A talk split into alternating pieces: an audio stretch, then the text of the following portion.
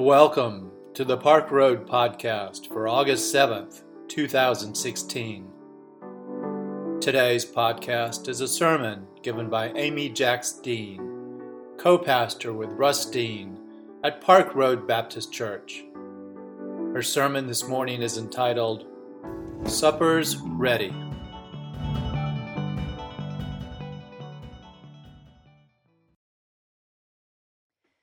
Some faith traditions come to the table every week.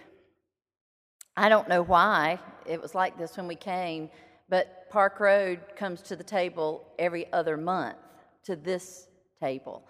And so we decided some years ago to try and make, whenever we come to this table, uh, for the service to center around the table and not around the sermon. So if you wonder what a homily is, it's like a little short story, not a sermon. It's one of my pet peeves. I love to cook, but after I've slaved over a hot stove and have supper ready, I like for people to come to the table when I call.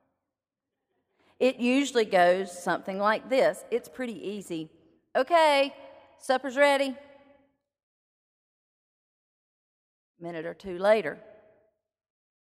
Okay, guys, let's go. Supper's ready. Another short bit goes by. Did y'all hear me?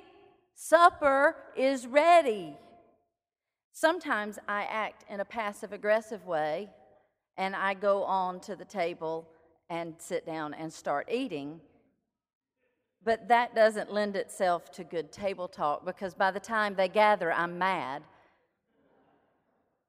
I don't like to start, I don't like for anyone to start eating until everyone is there. I'll not name who is usually late to the table after the other three of us are sitting there waiting patiently. But he is always in the middle of some project that he just can't tear himself away from.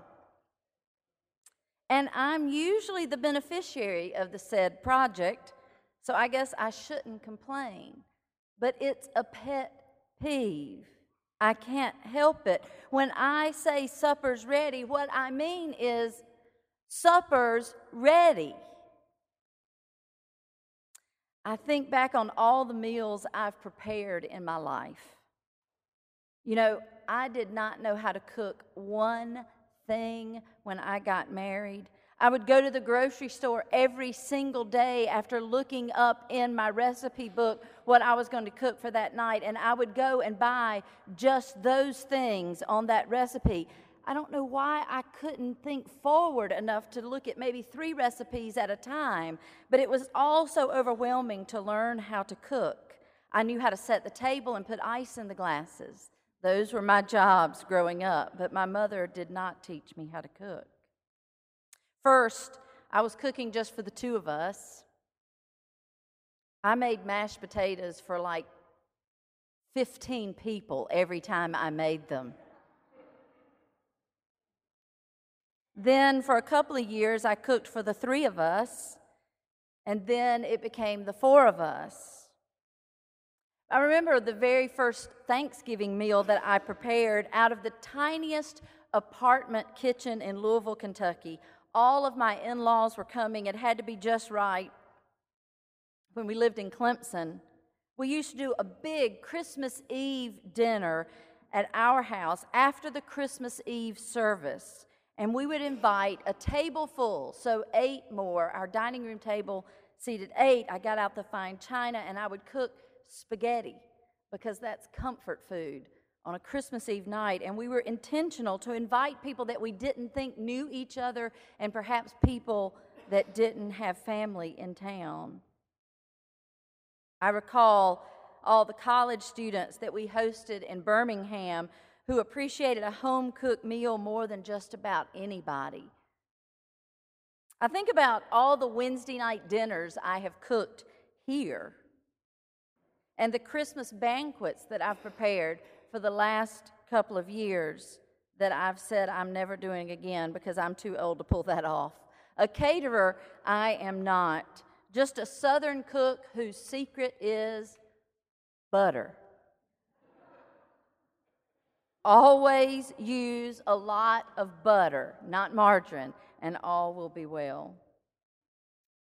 The largest meal I've ever cooked was for 400 youth in Knoxville, Tennessee, a few years ago, when the theme of our youth camp centered around radical welcome and the sense that the kingdom of God is like a banquet meal. So, in some planning session about eight months before the event, when the youth ministers were wishing that they could really afford, you know, we've never done a nice sit down banquet meal where we all are together.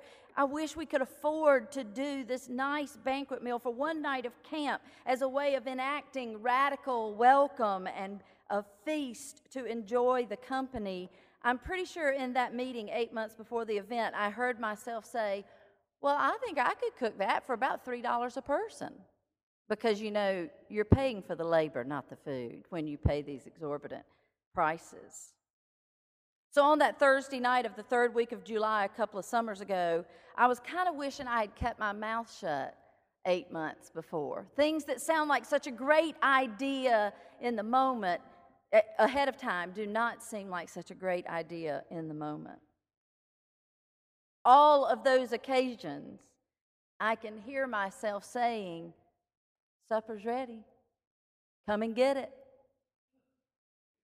But as I went back through all the history of my supper preparation, the ones that stand out the most to me are the suppers that I cooked in Yellowstone National Park.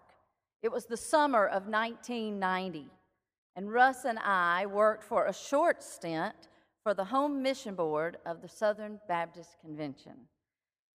Oh, that was rough. I'm not going to lie. But it was great to live in Yellowstone. We were the supervisors for 21 college students who were assigned to our country's oldest national park as summer missionaries. They were called innovators, and they from, were from all over the country. And we were kind of like mom and dad for them for the summer. We helped these students get jobs working for the Park Service, either as part of the hotel staff or the cleaning crew, or they worked in uh, little concessionaire shops all along the way, or they waited tables.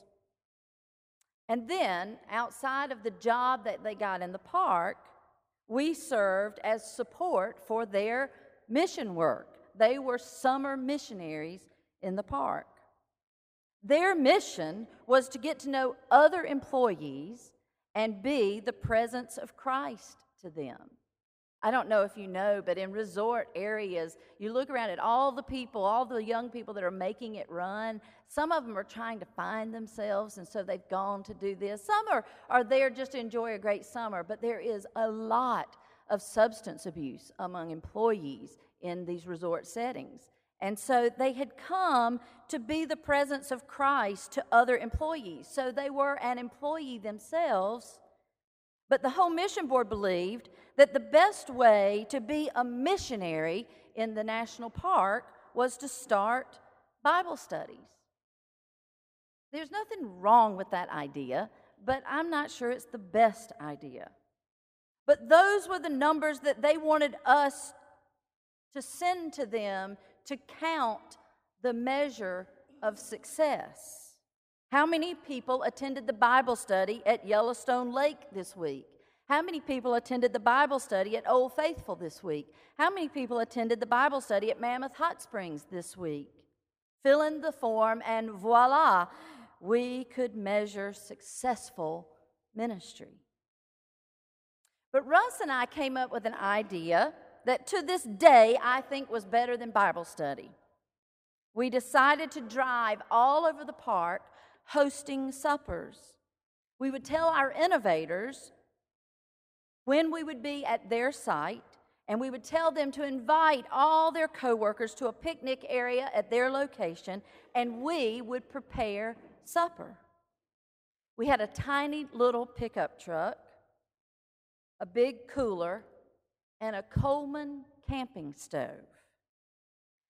I honestly wish I could remember how I prepared those meals with that. I mean, like for 70 people would come. Chicken fajitas for 70 on a Coleman camping stove. I, for the life of me, I can't remember how we did it, but I remember that they raved about it, so it must have been pretty good. These college summer missionaries would attract 50 to 70 people a week at their work location in the park. And we would eat supper together in whatever makeshift way we could figure out, and it was a huge success. I'm sure that Russ and I reported those numbers too to the Home Mission Board, though my cynical hunch is that 70 at supper was not as important as eight at Bible study.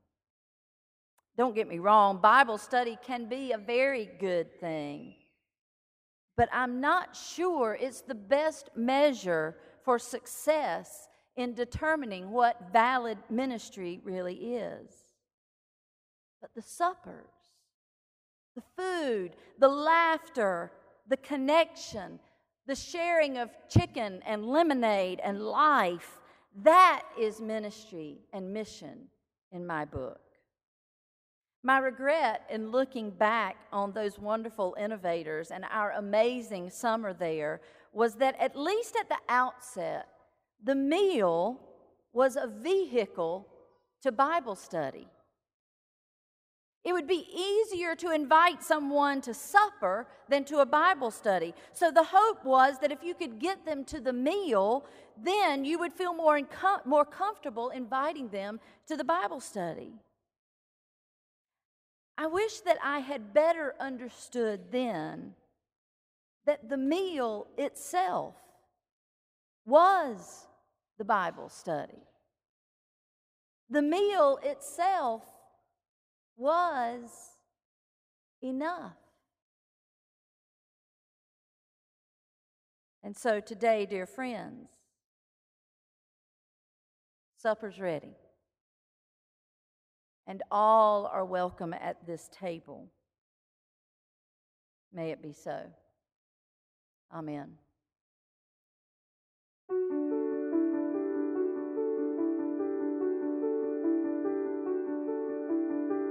We invite you to learn more about Park Road at parkroadbaptist.org. Park Road is a progressive faith community located in Charlotte, North Carolina encouraging independent thought, community service, social justice, and interfaith understanding. Today's podcast was produced with production help from Hugh Ashcraft, Brian Smith, Bruce White, and Rich Dower. Our theme music was composed by Brandon Michael Williams. Thanks for listening today. Grace and peace to you.